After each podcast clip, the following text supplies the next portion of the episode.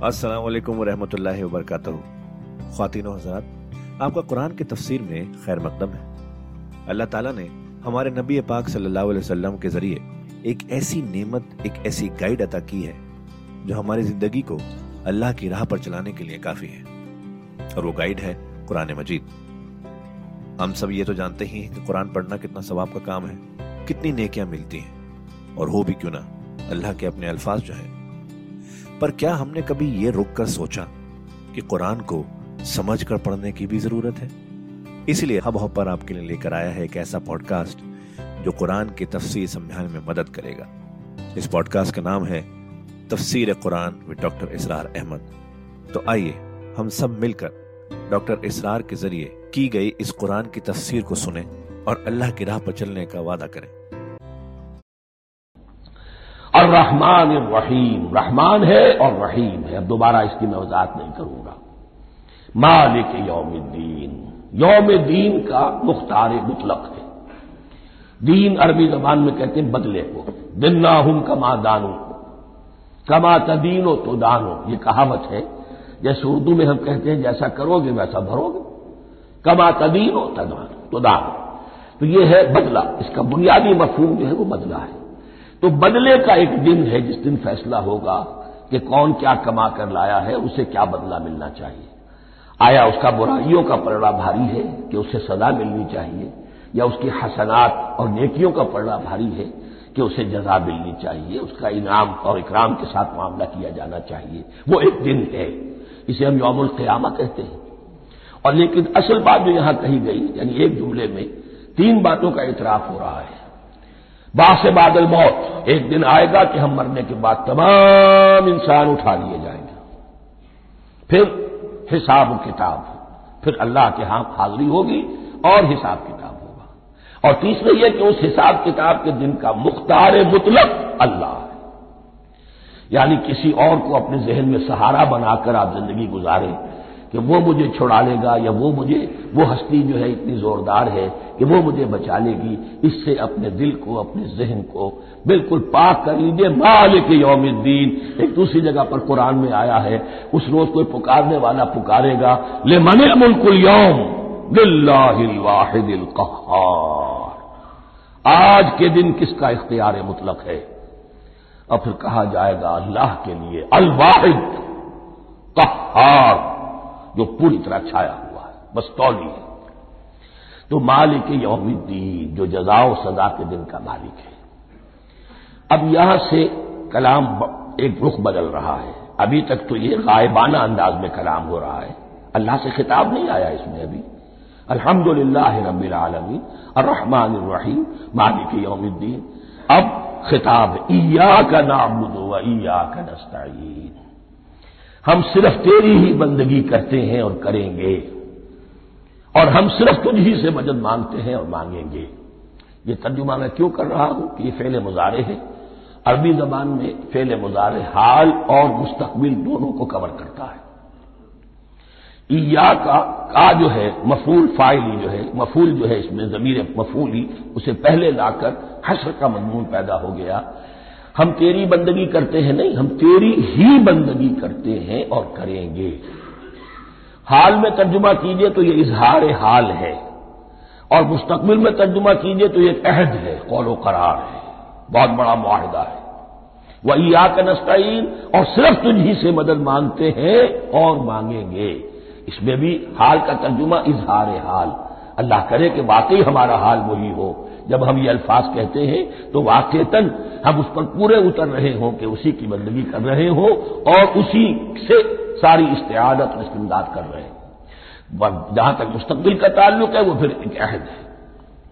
इस दिन सिरात मुस्तकीम, ये मकाम वो आ गया कि यहाँ तक तो है परवरदिगार, हम पहुँच गए। तेरे फजल से, तेरे करम से, फितरत सलीमा भी तेरी अता करदा थी अकल सलीम भी तेरी वदियत करदा थी इन दोनों की रोशनी से हम यहाँ तक तो पहुँच गए। अब हमारी जो ज़रूरत है, एहतियाज है, वो क्या है? एह दिन सिराफल मुस्तकीम। हिदायत बख्श हमें सीधे रास्ते की। यहाँ दो बातें समझ लीजिए। इनफराजी सतह पर इंसान के लिए न मालूम कितने मरहले आते हैं, हर रोज जिसमें वो एक छिटक कर खड़ा हो जाता है, ये करूँ या ये करूँ? दो अल्टरनेटिव सामने आ रहे फैसला करना मुश्किल हो रहा है। कदम कदम पर हिदायत की ज़रूरत है। और इज्तमाही तौर पर नौ इंसानी तीन बड़े बड़े तमद्दुनी मसाइल में वाकया यह है कि तस्लीम कर लिया जाना चाहिए कि अक्ल इंसानी उसको रास्ता नहीं दिखा सकती। आम माशरती सतह पर मर्द और औरत के दरमियान हकूक और इख्तियार का क्या तोजुन हो?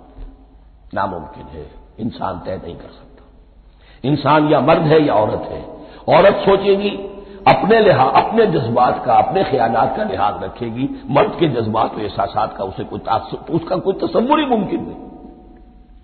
मर्द सोचेगा, उसे अपने एहसास मालूम है, लेकिन यह कि औरत के एहसास से वो नाबलद है, उनको महसूस कर ही नहीं सकता। लाबहाला, वो अपने बारे में, वो जो भी निज़ाम बनाएगा, उसमें वो अपनी बालादस्ती रखेगा। वो तो एक ही हस्ती हो सकती है कि जो दोनों की खालिक है, मर्द की भी, औरत की भी। और उसको दोनों से मोहब्बत है, दोनों का खैर खा है, दोनों का रब है, दोनों को परवान चढ़ाना चाहता है। इसी तरह फन और माशरा या रियासत। हुकूमत और रियासत हमेशा ये चाहती है कि सारे इख्तियार हमारे हाथ में आ जाएँ। टोटलिटेरियन सोसाइटी हो बस हम हुक्म दें और लोग उस पर चलें। अफराद ये चाहते नहीं, हमें आज़ादी होनी चाहिए। अब आप देखिए कि दुनिया में कितने झगड़े चलते हैं इसी पर। Freedom freedom freedom. वो फ्रीडम वाकता अपनी जगह पर एक शय है, अफराद की आज़ादी होनी चाहिए। लेकिन अफराद की आज़ादी इतनी हो जाए कि वो मादर पिदर आज़ाद हो जाए। कोई कानून, कोई कायदा, कोई अखलाकी, कोई हदूद और कयूद जो है, उनका पाबंद रहे तो अब कहाँ है वो नुक़ एतदाल कि जिसमें इंसान की इनफरादी आज़ादी, इनफरादी इख्तियार और उधर इज्तमाही मसलाहतें जो है, उनको बैलेंस किया जा सके, इंसान तय नहीं कर सकता, सिर्फ़ अल्लाह ही उसके लिए निज़ाम दे सकता है। तीसरा मसला है सरमाए और मेहनत। इसमें क्या तोजुन हो? सरमाया और मेहनत दोनों मिलकर कुछ बना रहे हैं, कुछ प्रोड्यूस कर रहे हैं। अब उसमें नफा जो हुआ है, उसमें सरमाए का कितना हिस्सा होना चाहिए और लेबर का कितना होना चाहिए? कौन तय कर सकता है? इसके लिए भी कि ऐसा ना हो कि सरमायादारी जो है आकाश बेल बनकर पूरे माशरे पर छा जाए। और गरीब बेचारा, मजदूर बेचारा, काश्तकार बेचारा, वो गोया के चक्की के दो पार्टों में पिस कर रह जाए। उसकी कोई हैसियत न रह जाए। लेकिन यह कि दूसरी तरफ़, अगर यह कि मजदूर का जो हक है उससे ज़्यादा उसको दे दिया जाए तो सरमाया जो है वो सुकड़ जाएगा, शाही हो जाएगा, वो फिर मैदान में नहीं आएगा। क्या किया जाए? कौन सा नुकता अदल एतदाल है। ये तीन मसाइल ऐसे हैं एह दिन मुस्तकीम। तो यूँ समझिए कि एक जो बुनियादी हिदायत थी, एक अल्लाह को पहचान लेना यह जान लेना कि कुल हुस्न जमाल और तमाम इनाम और इकराम का मम्बा उसकी जात है। वो रहमान है और रहीम है। और ये जान लेना कि मरने के बाद जी उठना है, हिसाब किताब है, फैसला होगा, जजा और सजा का, और मुख्तार मुतलक उस दिन का अल्लाह है। फिर ये अहद कर लेना या का नाबुद या का नस्ताइन इसके बाद दुआ, परवरदिगार, हमें हिदायत पर कायम रख। हमारी हिदायत में इजाफा फरमा। इस हिदायत के लफ्ज को समझ लीजिए। बुनियादी हिदायत, तफसीली हिदायत कदम कदम पर हिदायत हिदायत पर हिदायत। वल्लजी न तदो ज़्यादा हूँ खुदन जो लोग हिदायत के रास्ते पर आते हैं, अल्लाह उनकी हिदायत में इजाफा करता है। तो ये कदम कदम पर हमें हिदायत की ज़रूरत है और मरहलावार ज़रूरत है। हिदायत इसको भी कहते हैं कि किसी ने आपसे कोई पता पूछा, आपने कहा इधर जाना, फिर दूसरी गली में मुड़ना, फिर जाना तीन, दो, तीन लाइटें, चले जाना, फिर मुड़ना, वगैरह वगैरह। ये भी हिदायत है। नजरी तौर पर आपने बताया है। एक हिदायत यह हुई कि भाई मैं चलता हूँ आपके साथ। मैं आपको वहाँ तक पहुँचा दूँगा ताकि आपको दिक्कत न हो। आपने मंजिल तक पहुँचा दिया। इन दोनों के दरमियान, ये तो मैंने एक फ़र्ज़ की मिसाल दी है, अल्लाह और बंदे के दरमियान न मालूम कितने मराहल हैं हिदायत के। तो किसी वक्त भी इंसान अपने आप को हिदायत खुदाबंदी से मुस्तगना नहीं समझ सकता। और नहीं तो परवरदिगार जो हिदायत दी है, उसको हिदायत पर कायम रख। क्या पता शैतान का कोई हमला, क्या पता हमारे नफ्स की कोई शरारत। किसी ऐसे रुख पर हमें डाल दे कि अब तक की सारी कमाई भी जाया हो जाए। लिहाजा ये ना समझिए कि जब ये सारी चीज़ें उनको मालूम थी उन चीज़ों का तो इकरार कर रहे तो अब हिदायत कौन सी मांग रहे तो हिदायत का तो बड़ा मैदान खुला हुआ है। और इस हिदायत की जो मैंने आखिरी शक्ल आपको बताई है कि मंजिल मकसूद तक पहुँचा दे, ये हिदायत भी कुरान मजीद में इस मानी में भी लफ्ज आया है कि अहले जन्नत जब जन्नत में दाखिल होंगे तो जो तराना हम उनकी जबान पर उस वक्त होगा, वो क्या है?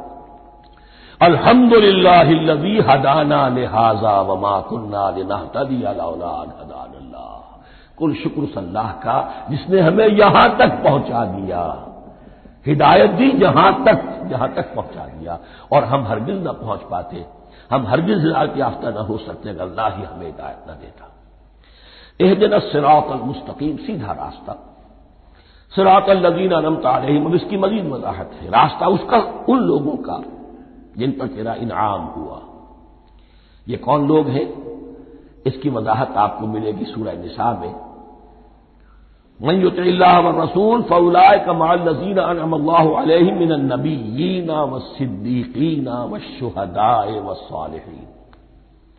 चार तबकात हैं मुनम आलहिम जिन पर अल्लाह का इनाम हुआ है। चोटी पर अंबिया किराम उसके बाद सिद्दीकीन किराम उसके बाद शहदा एजाम उसके बाद आम सालेह मुसलमान साले हो। ये बेस लाइन है, इससे ऊपर का दर्जा शहादा का है, उससे ऊपर का दर्जा सिद्दीकीन का है, और फिर उससे ऊपर का दर्जा अंबिया का है। अंबिया में से फिर वो भी होते हैं कि जो उल आज़म में मिनर रसुल है, लेकिन ये चार तबकात हैं, उनके रास्ते पर हमें चला। गैरिल मकदूब अलहिम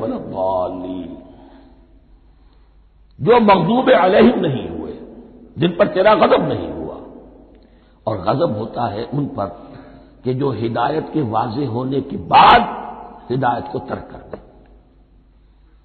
वो है मकदूब अलहिम। जिन्हें हिदायत मिल गई हो, हिदायत को पहचान लिया हो, फिर अपनी शरारत नफ्स की वजह से, अपनी नफसानियत की वजह से, अपने तकबर की वजह से, अपने हसद की वजह से वो उस रद्द उस हक को रद्द कर दे, उसको तर्क कर दे, उन पर अल्लाह का गजब आता है। और इसमें उसकी बहुत बड़ी मिसाल तारीख के एतबार से यहूदी है। अल्लाह ने उन्हें हिदायत दी, किताबें अता की तोहरात इंजी जबूर, सैकड़ों नबी उनमें मबूस किए। चौदह सौ बरस तक नबूवत का तार टूटा ही नहीं, मुसलसल। इब्तदा में भी दो नबी, मूसा और हारून। और इख्ताम पर भी दो नबी, ईसा और यहिया अलहमसलात वसलाम और इनके माबेन, कोई लम्हा नहीं आया है तारीख बनी इसराइल में, जबकि कोई ना कोई नबी मौजूद न हो लेकिन उन्होंने अपनी शरारत नफ्स की वजह से, हिदायत तौरात से भी मुँह मोड़ा। और फिर सबसे बड़ी बात यह कि हिदायत मोहम्मदी से, हिदायत कुरानी से भी सल्लल्लाहु अलैहि वसल्लम मुँह मोड़ा, वो है मकजूब अलैहि वलगौलीन और न ही गुमराह हुए। ये लफ्ज जो आता है जबान में, गुमराह का भी है और तलाश हक में भटकने वाले का भी है। एक वो शख्स है जिस पर हक अभी वाजे नहीं हुआ, वो तलाश में है। उसके लिए भी गौल का लफ्ज आएगा। इसी तरह कोई शख्स किसी के इश्क और मोहब्बत में ऐसा हो जाए, दीवाना हो जाए, उसको भी गौल कहते हैं। यानी उसके ऊपर जज्बात का इतना गलबा हो गया है किसी की मोहब्बत और इश्क की बिना पर। तो के लिए यह लफ्ज आया है। वजद कौलन फहदा। और ये तो सूरत दोहा है। अक्सर बेशतर लोगों को याद होगी। तो ये जो दौल का लफ्ज है, इसमें समझ लीजिए, ज़रूरी नहीं है कि वो गुमराह हो, बल्कि वो भी कि जो अभी राह हिदायत की तलब में, उसके हसूल के लिए, उसकी तलाश में कोशा है। और वो भी कि जो किसी मुगालते की वजह से हक से मुनहरिफ हो जाए। ये भी जान लीजिए। कि एक है बदनीयती तकबर हसद, हक को जानकर पहचान कर रद्द कर देना, या छोड़ देना, या तर्क कर देना। एक है किसी गलती में, किसी जज्बात के अंदर आकर, किसी गुलम के अंदर मुबतला होकर और हक से मुनहरिफ हो जाना। इसकी जो सबसे बड़ी मिसाल है, वो नसारा है, ईसाई है। हज़रत मसीह को उन्होंने माना, लेकिन गुलम किया, ये लफ्ज आएगा आगे लातलूफी दीन कुम अपने दीन में गुलम न करो। जैसे हमारे यहाँ भी बास लोग हैं जो हजूर सल्लल्लाहु अलैहि वसल्लम की तारीफ़ में, हजूर सल्लल्लाहु अलैहि वसल्लम के साथ अपनी मोहब्बत के इजहार में गुलू कर जाते ये इंतहा दर्जे को हो गया था हज़रत मसीह सलाम के मानने वालों में। और उसकी बिना पर उन्होंने तसलीस का अकीदा ईजाद कर लिया और हज़रत मसीह सलाम को अल्लाह का बेटा बना दिया। तो उसकी सबसे बड़ी मिसाल बौलीन की इस एतबार से कि हिदायत पाने के बाद किसी बदनीयती से नहीं, बल्कि किसी अच्छे जज्बे में गुलूम की वजह से रसूल से मोहब्बत करना तो अच्छा जज्बा है। लेकिन यह मोहब्बत भी एक हद में रहनी चाहिए। गुलू करेगी तो ज़ाहिर बात है कि उसके बाद वो गुमराही की तरफ़ ले जाएगी। तो ये है इस सूरह मुबारक का तर्जुमा और इसके बाद आखिर में आमीन कहना। यह मसनून भी है, कहना चाहिए। अलबत् इख्तलाफ यहाँ भी सिर्फ़ इतना है कि नमाज़ में जब आप इमाम के साथ हैं, वो अगर जहरी किरात कर रहा है तो आया इसके बाद आपको भी बिल जहर कहना है आमीन या नहीं कहना, ये इख्तलाफ है। इनमें कोई फ़र्क वाकई नहीं होता। यह चीज़ मुतफक अलह कि कहना है आमीन। बल्कि यह आमीन तो यहूदियों में है ये आमीन जो है, ये ईसाइयों में भी है। उनकी भी जो प्रेयर लॉर्ड्स प्रेयर है, उसके बाद एमिन वो एमिन कहते हैं, वो फ़र्क, वो लफ्ज एक ही है।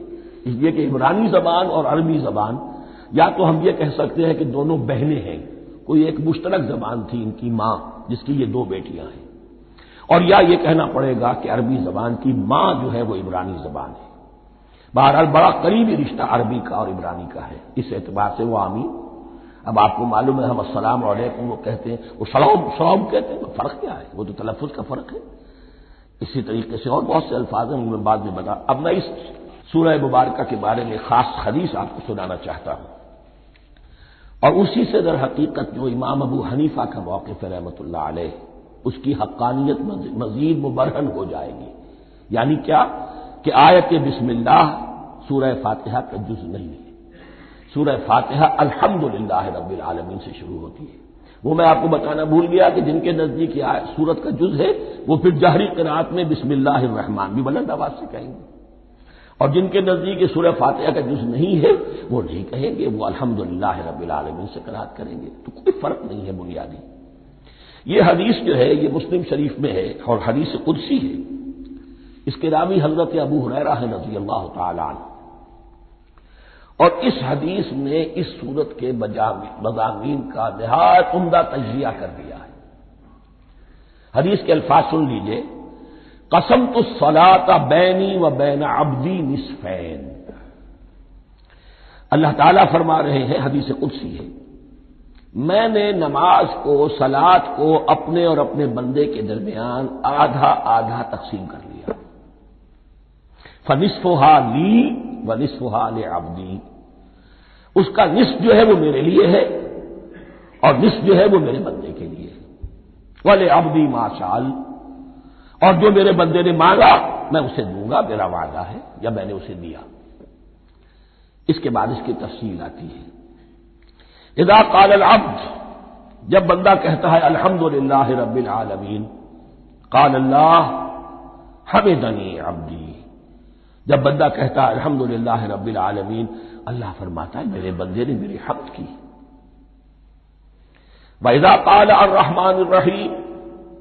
काल अल्लाह इसमाली जब बंदा कहता है रहमान रहीम, अल्लाह फरमाता है, मेरे बंदे ने मेरी सना की। वैदा काल मालिक यौमुद्दीन, काल अल्लाह तला मज्जदनी आबदी मेरे बंदे ने मेरी तमजीद बयान की, मेरी बुजुर्गी बयान की। अब ये तीन आयतें हो गई। तीनों में अल्लाह की हमद है, सना है, तमजीद है। ये तीन आयतें खालिश अल्लाह के लिए हो गई। अब चौथी आयत आई।